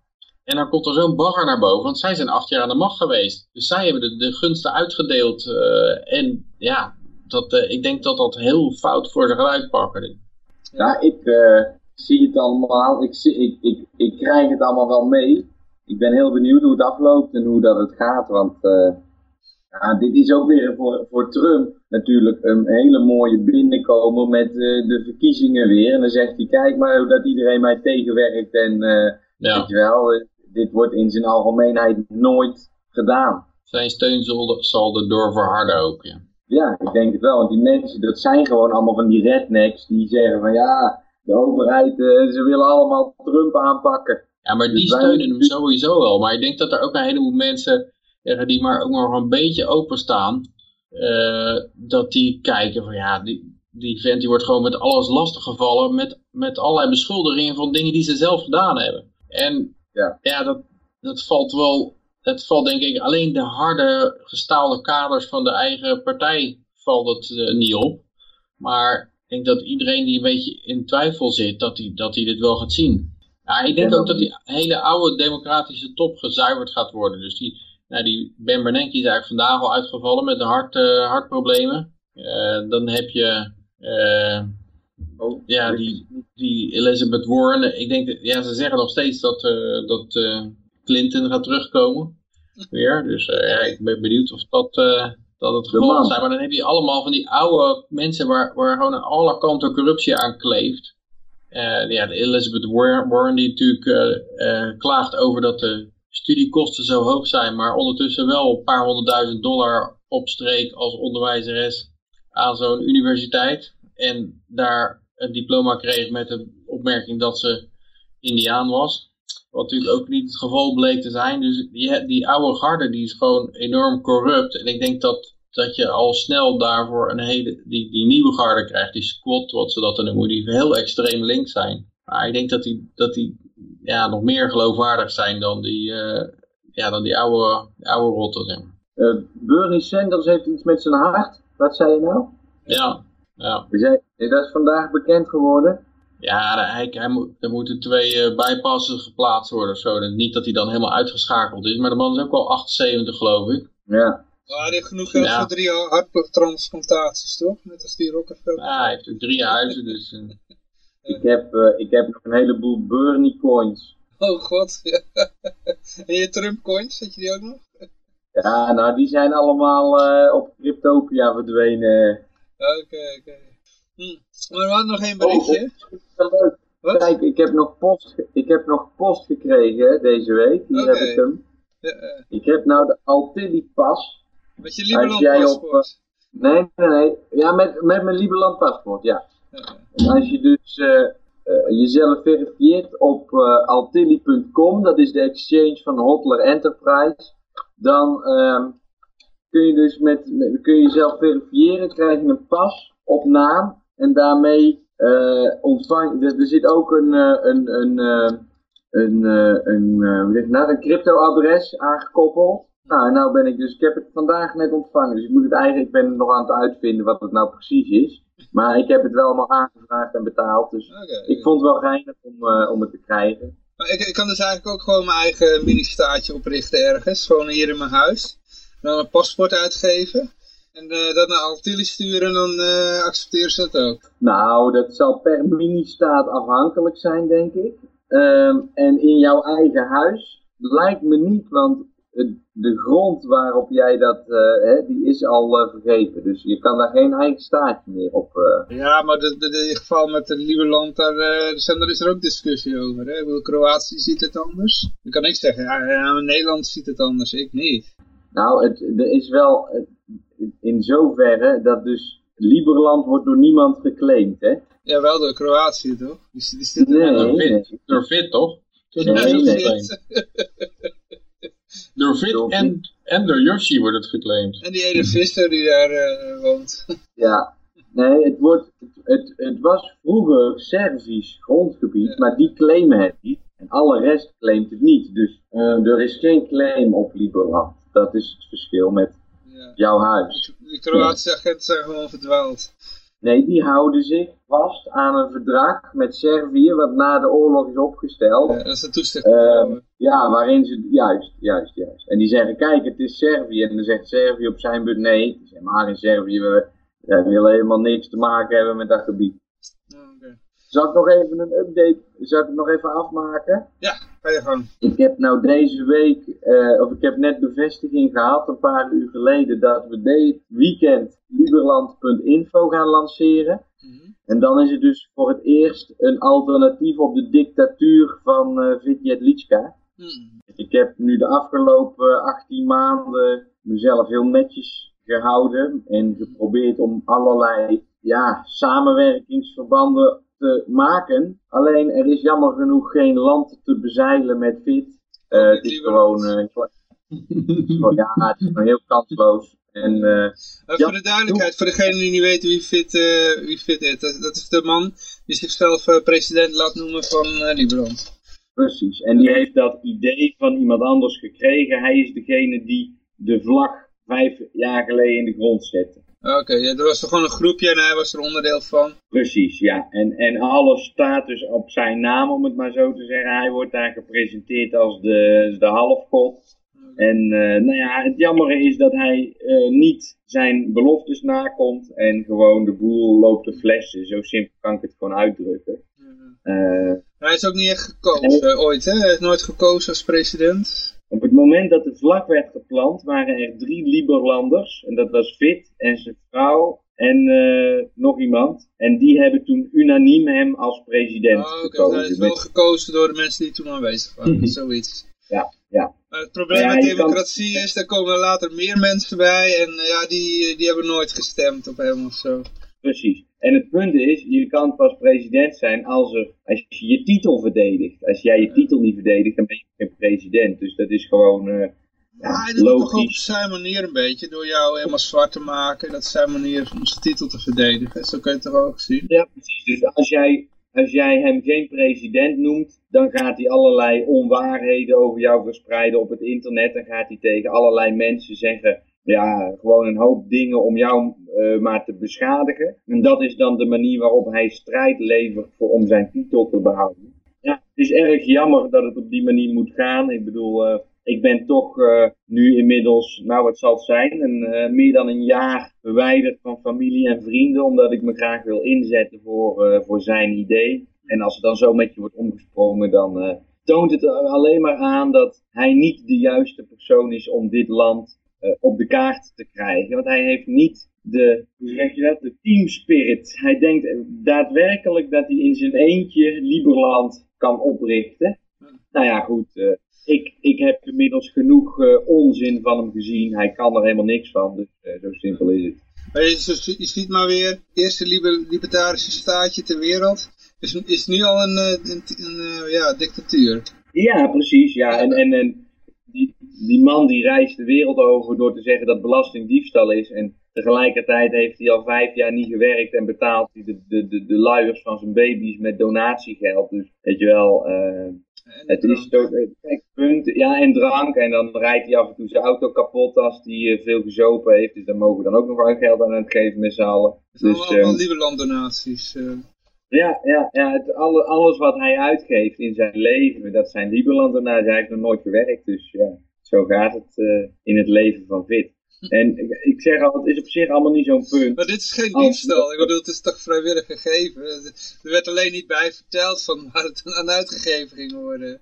Nee, nee, nee. Uh, officieel, als, als de grondwet van Lieberland van kracht zou zijn, mag er alleen aan diploma, uh, diplomatische kost, diplomatieke kosten. Ja, dat is toch meestal drank. Dat doen de diplomaten overal ter wereld, toch? Drank en hoeren. Precies. Ja. Dus wij, wij, hebben, wij hebben drie posten op onze winst- en verliesrekening. Dat is diplomatieke kosten, veiligheid en, uh, en nog iets. En, en verder wordt er ook niks gespecificeerd. Dat gaat gewoon allemaal lekker naar uh, en rekening en uh, weet je wel.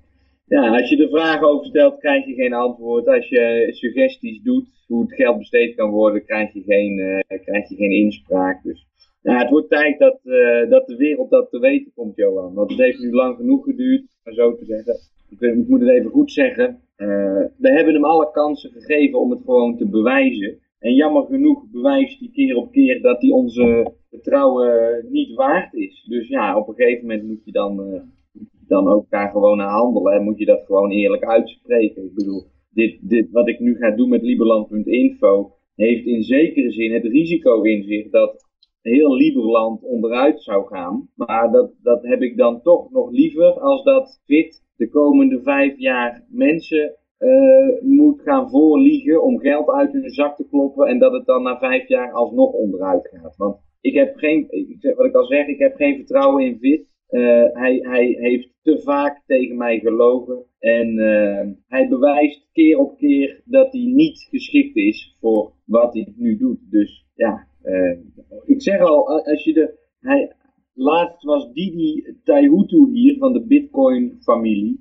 -hmm. En toen kwam hij zitten en toen gingen we praten. En toen wilde hij uiteindelijk mijn hand niet schudden. En dat was voor mij een beetje het het breekpunt. Als jij als politicus niet eens het, het fatsoen kan opbrengen om iemand een hand te schudden, dan heeft het ook echt geen zin om nog te gaan hopen dat hij in de toekomst ooit met mij gaat praten. Het is gewoon uh, duidelijk. Hij, hij uh, ja. Ja, niet eens dat, dat jij persona non grata was? Was dat niet het breekpunt? Nee, dat is daarna nog gekomen. Want ja. op, op het nadat hij dus mijn hand niet wilde schudden, uh, ben ik weer gaan praten met bijvoorbeeld zijn vriendin. En dan zeg ik, ja, dit, dit gaat echt niet goed op deze manier. Hij wil nou niet eens mijn hand meer schudden. Nou, toen zei die vriendin ook, zei ze van, ja Joosje, als jij nou per se ziet dat dingen anders moeten en het lukt steeds maar niet om daartussen te komen, ja, dan moet je het op een gegeven moment moet je het maar gewoon zelf doen. Dus toen zei ik, oké, dan ga ik dat maar doen. En toen ben ik het zelf gaan doen. En toen, uh,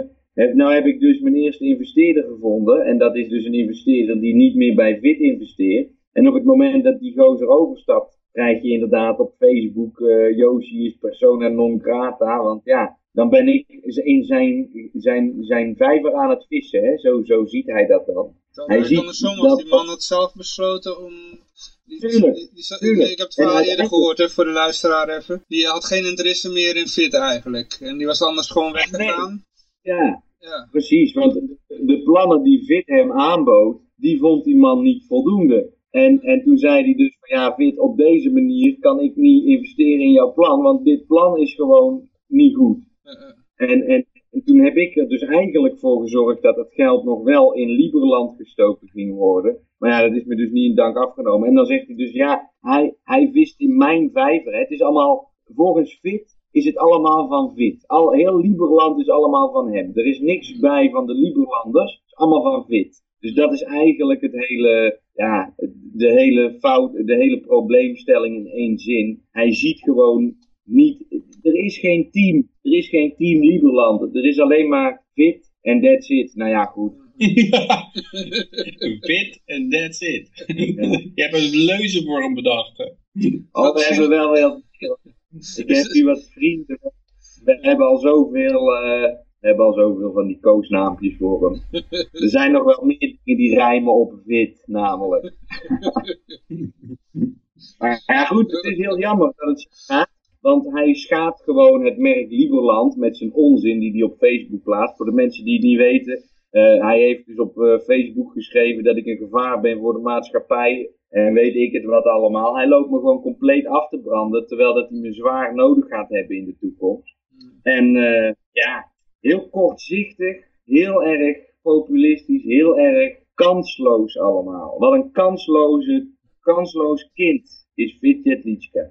Maar goed, eh, wat dat betreft leuk dat we binnenkort ook er wat tegen in kunnen brengen. Hè? Dat we er dus eh, gewoon dat nu, nu uit gaan dragen. En afhankelijk van hoe Vit zich opstelt, stellen wij ons ook achter, anders op. Het is niet onze bedoeling om eh, negatief over Vit te gaan zijn. Maar als hij ons eh, aanvalt, of als hij dus over mij bullshit gaat zeggen, ja, dan ga ik toch op een gegeven moment, moet ik wat terugzeggen. Je kan het niet maar over je heen laten komen, om het maar zo te zeggen. Want dat, ja, Je, kan het ook gewoon, eh, dat zeggen, gewoon eh, beschaafd blijven, zeg maar. En dan de mensen die ontdekken vanzelf wel wat de waarheid is. eh.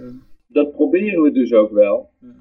Maar ja, ik heb zoveel shit over Vit, dat wil je niet weten. Ja. Ik heb een hele op. Dat was dat andere woord wat op wit rijmt.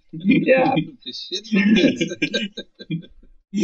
ja. ja, goed, ik wil het, ik, ik wil het eigenlijk niet, eh, ik wil het allemaal niet op Ja, het maar dan wordt internet het zo'n gooien. zo, zo moddergooi eh, gebeuren, dat iedereen modder naar elkaar gooit. En dan, ja, dan, dan, dan snij je jezelf ook in de vingers, hè. En- en het de hele omstanders die vinden het wel leuk om naar te kijken. En die, die moet je kijken, hé, hey, we hebben een bitfight, eh, jongens.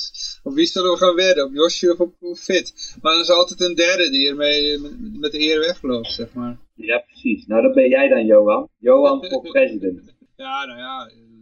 Nee, maar dat het heel duidelijk is, de, de, de, de, mijn toekomst, of mijn, mijn doel in de toekomst is niet het kapotmaken van VIT. Ja. Mijn toekomst is het opbouwen van Liberland. Ik denk wel dat de grootste obstructie daarvoor, de grootste eh, bottleneck die door moet, is op dit moment Vitjet Litschka. Die moet gewoon aan de kant. Die, eh, laten we het anders zeggen, die moet niet meer eh, de controle hebben over het geld. En dan kan het best wel weer wat worden. Maar op dit moment, zoals het nu gaat, hebben wij gewoon een. eh, nou goed, ik zei net dat ik het niet. eh, ik hou het netjes, dus eh, dat doen we ook. Doen we ook. Maar het is, het, is, het is heel moeilijk. Het, is heel, het kost heel veel energie om, om tegen dat soort negativiteit in te vechten. Ehm, en dat is allemaal energie die veel beter besteed had kunnen worden. Dus het is, ja, het is toch een soort obstructie van het ontwikkelen van Lieberland. En, en tegelijkertijd doet hij dus gewoon alsof zijn neus bloedt en alsof dat er niks aan de hand is. Eh, maar er zijn wel degelijk mensen die dit te ver vinden gaan en die dus, eh, nou ja, bijvoorbeeld dan contact opnemen met mij en die zeggen van, joh, hou je maar even rustig, want eh, het is het allemaal niet waard en het komt wel goed. Dus ja. Maar als je er toch voor kiest om in modder te gaan gooien, moet je het wel even tegen mij zeggen. Dan ga ik een betting site opzetten. Kunnen mensen gaan gokken of op Fit of op jou. Ja, ik denk, ik denk dat ik er dat opzicht alleen, ik denk dat er in dat opzicht alleen maar verliezers zijn. Eh, nee, Maar- degene die... eh, ja, nee, goed. Dat is een Ja, grapje hoor, dat is een grapje. Behalve de toeschouwers, Johan, die zijn, maar die vinden het hartstikke leuk. Eh, eh, hm. Ja. Nou, nog een paar dagjes geduld dus. Hopelijk gaat het allemaal goed, want het is al een keer uitgesteld. Dus eh, ja, ik, ik heb altijd makkelijk praten, want ik zeg dan eh, zondag gaan we lanceren. Maar ja, ik zit gewoon op mijn bank. Maar andere mensen doen het werk. Dus ik eh, hou nog even een slag om de arm. Maar de, de, de planning nu is dat het zondag in de lucht is. Oké, lieberland.info. Lieberland.info. Oh, en Johan, dat weet jij misschien ook nog niet. Dat is nog wel leuk. Nou, vertel. Kijk even, kijk, wacht even hoor. Ik, was, ik was van de week jarig en toen was mijn zusje hier. Toen heb ik mijn zusje voor het eerst in zoveel jaar weer gesproken. En toen hadden we natuurlijk ook een, een, eh, een, eh, een boottocht naar Lieberland. En toen was het eh, heel rustig op het water. En toen zei ik, joh, waar zijn die politieboten? Ja, er zijn helemaal geen politieboten vandaag. En toen zei ik, oh, dan kunnen we misschien wel even landen op Lieberland. Oké. Dus, dus toen ben ik geland op Lieberland. En nou heb ik hier heb ik een, eh, een zak met Lieberland zand heb ik eh, opgegraven afgelopen we- weekend. En die ga ik nou eh, verkopen op lieberland.info. Dat kan voor hetzelfde geld gewoon aan de overkant van de Donau. Nee, nee, want ik heb het gefilmd. Ik heb het gefilmd Ja, maar dat ja, ik- het verschil zie je niet. Hè? Ik heb ook een filmpje van mij op Lieberland. Ja, ik heb, ik, heb het, ik heb het zo gefilmd dat je redelijk goed kan zien dat ik er echt sta. Oké. Dus eh, Maar had je die Ja, al op, eh, heb- op internet Ja, je hebt eigenlijk een zak grond van Vit gestolen, begrijp ik. Oh jee. Nee. He's gonna sue you. ik zal het even goed uitleggen. VIT zegt dat hij een land vertegenwoordigt. Dus als ik al iets gestolen heb, dan is het van het land wat VIT vertegenwoordigt. Maar dat is dus niet van VIT. Er is van VIT helemaal niks bij. VIT heeft helemaal geen bezittingen. Ja, Maar heeft geen bezit. zelf. Weer zo'n woord uit bezitten. Ja, ja, ja, ja. Maar eh, maken jullie er niet een beetje te veel eh stennis over, over iets wat gewoon 0,003% kans heeft om realiteit te worden? Nou, Nou, ik zeg dat het 0,003%. 0,005 hoor. Dat, eh, kijk, Die, die patrouilleboten blijven jullie daar wel weghouden. Dus eigenlijk zitten jullie er nergens om te vechten, toch? Nee, maar die 0,003% die is volgens mij natuurlijk al veel te laag. Het is 50-50, ja of nee. Hè? Zo simpel is het. Ja, tuurlijk. je kan het of wel of niet. Nee, nee, nee. Maar goed, stel dat, het, eh, de, stel dat, het, eh, dat we 5% kans hebben. Ik denk dat die 5% kans eh, ja, best wel te laag is ingeschat. Dit is een, een nieuw land wat wij willen stichten, eh, wat als voordeel heeft met de rest dat wij volledig eh, technologisch voorop lopen. En, en met dat, met die wetenschap, denk ik dat dit Liberland nou, ten eerste op het internet best wel veel kan gaan bereiken. En omdat het een wereldwijd project is, zal het uiteindelijk, als we dat op het internet goed neerzetten, zal het, zal het doordat het wereldwijd is, sterker zijn dan elke nationale whatever. Want wij hebben heel de wereld tot onze beschikking en zij hebben slechts een klein deel daarvan. Weet je wel? Dus, Ja, maar ze gaan nooit, eh, ik bedoel, Frankrijk, eh, daar was al een politicus die zei, we zullen nooit een tax haven naast Europa erkennen. ja, Dus, maar die eh, hebben en Monaco eh, Die hebben Monaco. Ja, maar, ja, maar dat betekent, maar Merkel heeft ook al een keer gezegd dat ze Liechtenstein eigenlijk gewoon zouden moesten binnenvallen met legers of zo. Of, het was eh, Monaco of eh, een van die, een van Andorra. Ik bedoel, dat gaan ze nooit tolereren. Een, een eh, vrij gebied vlakbij Europa in de buurt, lijkt mij. Mm, Nou ja, kijk, er T- kan Tenzij altijd Google nog daar zit, dan, dan, dan, moet, dan, dan doen ze het niet natuurlijk. Hè? Als grote bedrijven daar zitten. Ja, Dat, dat houdt op Ik heb onevens, daar- dan roepen ze het alleen maar. Hè? ik, ja, ik kijk of andere het la- landen het gaan tolereren. Ehm, Ik denk dat er uiteindelijk niemand zit te wachten op een oorlog. Laten we het zo uitdrukken. Weet je wel? Als zo was, dan waren die er niet. Als wij succesvol genoeg zijn, dan kunnen wij met geld alles oplossen. Zo werkt de wereld nou eenmaal. Maar ik bedoel, ik, noemde, ik noemde bij mijn speech op eh, de Liberland-conferentie in Kiev al eh, het verhaal van die, die eh, chat en eh, Sunapre of zo. Thaise vriendin. En die gast die had ook wat bitcoin geld. En die, die had gehoord van de 12 mijlzone. Binnen een, eh, waarbij een land soevereiniteit heeft. Of een regering die, die meent zich tot tot 12 mei, mijl uit de kust te mogen, eh, hun macht mogen, te mogen projecteren. Hij- en zij hadden op 13 mijl hadden zij dat, dat, dat ge- gebouwtje neergezet. Seasteading. Ja, seasteading inderdaad. En dan dachten we, nou, eh, hier zijn we veilig en vrij. Nee, eh Thaise regering hoorde van, het vloog een vliegtuigje over, er kwam een marineboot langs en gelukkig waren ze er niet, maar het hele spul is ontmanteld. Daar, daar hebben ze juridisch misschien geen recht toe, maar ze gaan het gewoon niet, eh, ja, niet tolereren. Dat, en dit soort voorbeelden zijn al eerder geweest, ook in de Pacific, een eilandje die, waar mensen gewoon op een bestaand eilandje gingen zitten en eh, hun eigen samenlevingje. En die, die zeiden gedag tegen de buren. En die zei tegen de, dat was een Franse kolonie, die zeiden tegen de president. En die stuurde een marineboot op af en het werd gebombardeerd. Ze zijn heel intolerant. Maar dat landje was niet eens, eh, dat was, dat was een zandbank waar ze zelfs nog zand bovenop hadden gestort, zeg maar, hè, met een schip.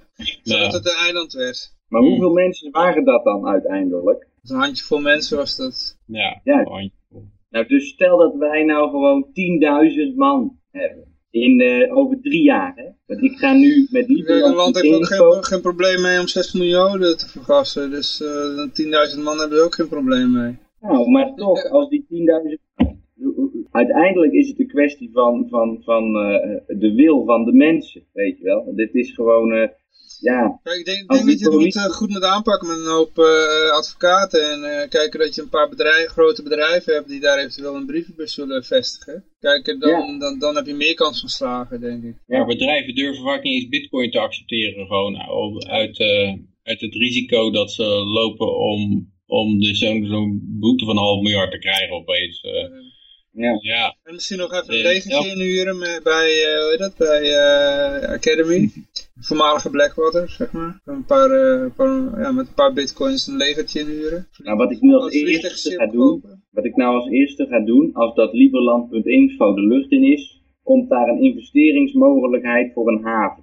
Dan gaan we met het geld wat we ophalen, gaan we een haven bouwen. En eh, daar in de buurt gaan we dan een community starten. Ja. En dat, die community, dat moet uiteindelijk, weet je wel, dat, daar, tuurlijk, daar moeten ook bedrijven bij komen. En dat niet de bakker om de hoek, maar een multinational. En, en, en weet je wel, maar het begint uiteindelijk met een echte groep mensen. En ik ben hier nu in mijn eentje. Wij hebben een groep mensen nodig die eh, hier komt wonen, die iedere dag bepaalde rituelen gaat uitoefenen om aan te tonen dat zij een eigen volk zijn, om maar zo te zeggen. Dat ze dus hun eigen liedjes gaan zingen en hun eigen cultuur gaan uitoefenen, allemaal dat soort dingen, zodat wij dus kunnen aantonen dat wij als Liberlanders een apart volk zijn. En op die manier denk ik uiteindelijk aanspraak te kunnen maken op dat land. Dat is op zich En- wel een en- goede en- strategie hoor. Dat, eh, denk ik. Kijk, als je inderdaad eh, dat hele gebied eromheen, eh als het ware geel, geel kleurt van de Liberlanders, weet je, een soort, eh maar dat is zoiets eh, wat ze in eh, New Hampshire ook hebben, Free State. Free State, Free State Project. ja. Ja. Tenminste, ja, dan heb je dat hele gebied daar, die heeft inderdaad, voelt zich dan op een gegeven moment meer Liberlander dan Serviër. En ik heb al begrepen, van jou tenminste, en ook van anderen, dat eh, die streek in Servië, die voelt zich eh, een beetje vervreemd van Belgrado, hè? Ja, uit noor- het noorden van Servië, waar ik nu woon, dat moet je een beetje zien als eh, Vlaanderen en Wallonië. Die En- hebben, en- die en- hebben evenmin ook eh, iets met Kroatië, zeg maar. Nee, niet, die, die, die zijn echt, dit is echt het boerengebied, Ja. om het maar zo te zeggen, hier in het noorden. Die mensen zijn heel autonoom. Die hebben eigenlijk niemand nodig, want die groeien hun eigen eten, hun eigen alles. Nou, daar zou je ook kunnen Dus- inspelen. Ja, Dan heb je misschien ja. straks een groter gebied dan Lieberland. ja dat, we heel dat, noor- dat is twee keer Nederland. Ja, ja. Wel leuk dingen mee een anarcho-kapitalistische eh, samenleving zonder president. Want ja, je weet Ja, al, met een- voorbeeld van Fit, weet je al, dat, dat, dat gaat gewoon mis. Als iemand zich president laat noemen, dan gaat het gewoon helemaal mis. Dus eh, je moet een Ja, nieuwe titel ook- hebben, de asshole. Want daar komt alle bullshit uit. Dus een nieuwe titel. eh, van, eh, jullie kiezen één keer per jaar de asshole. Ja, ja, even, nou ja, we zullen even zien hoe het gaat, weet je wel. Ik, eh, ik moet ook, ik heb dus mijn ideeën voor dat Liberland.info allemaal gedeeld. Maar of dat het precies zoals ik het nu in mijn hoofd heb ook op internet komt te staan, dat weet ik eigenlijk nog niet. Dus ja, het wordt nog wel spannend. ja.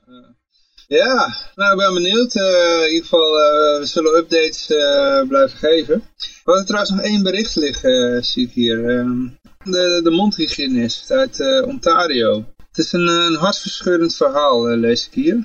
Ja, wat is er allemaal met, met hem gebeurd? Hier, hier hebben we de man. Nee, dat is een mondhygiënist. En dan moet je in Amerika, zoals voor zoveel beroepen, moet je een vergunning hebben. Dat is van de Canada, overheid. hè? Ontario. Ja, zo Eh, yes. ja, Amerikaanse. Ja, in Canada is denk ik nog erger. Qua vergunning.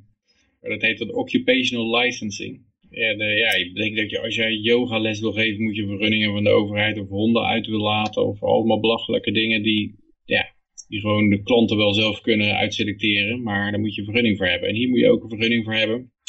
Maar die eh, vergunninggever die zegt ook, ja, je mag geen seks hebben met je klanten. Oké. Nou, ging hij ook zijn vrouw onder behandeling nemen. Oké. Daar En hij wel eens mee eh, zitten je. Ja, en hier ontstonden de problemen dat deze vergunningverlener, dienstverleners, die zei, nou, nou ben jij je license kwijt. En er viel dus geen, geen, eh, geen gezond verstand, viel daar geen, eh, geen uitzondering voor te maken of zo. There is a mandatory revocation of a professional's license for finding of sexual abuse. En eh, ja, dit, dit geld gold al gewoon als sexual abuse. Dus ja, dat is eh, die, raar, die regeltjes die gaan gewoon leiden tot eh, absurditeit, dat zou je kunnen zeggen. Dat, eh, en da- dan krijg je ook mensen die dat handhaven, die gewoon ja, niet, meer, niet meer zelf nadenken of zo. Maar Ja. gewoon blind de regeltjes uitvoeren. Hè. Het is gewoon, ik sta in een concentratiekamp en ik moet zoveel mensen vergassen. En eh, ja, eh, dat is mijn target. En eh, ik, vraag, ik stel voor de rest geen vragen. Ik voer slechts mijn beroep uit. Ja, inderdaad. Just following orders. Ongekend. Ja. Dus nu wordt hij eh, aangeklaagd voor aanranding van zijn vrouw. En wie maar de aanklacht in? De vrouw? Of, eh?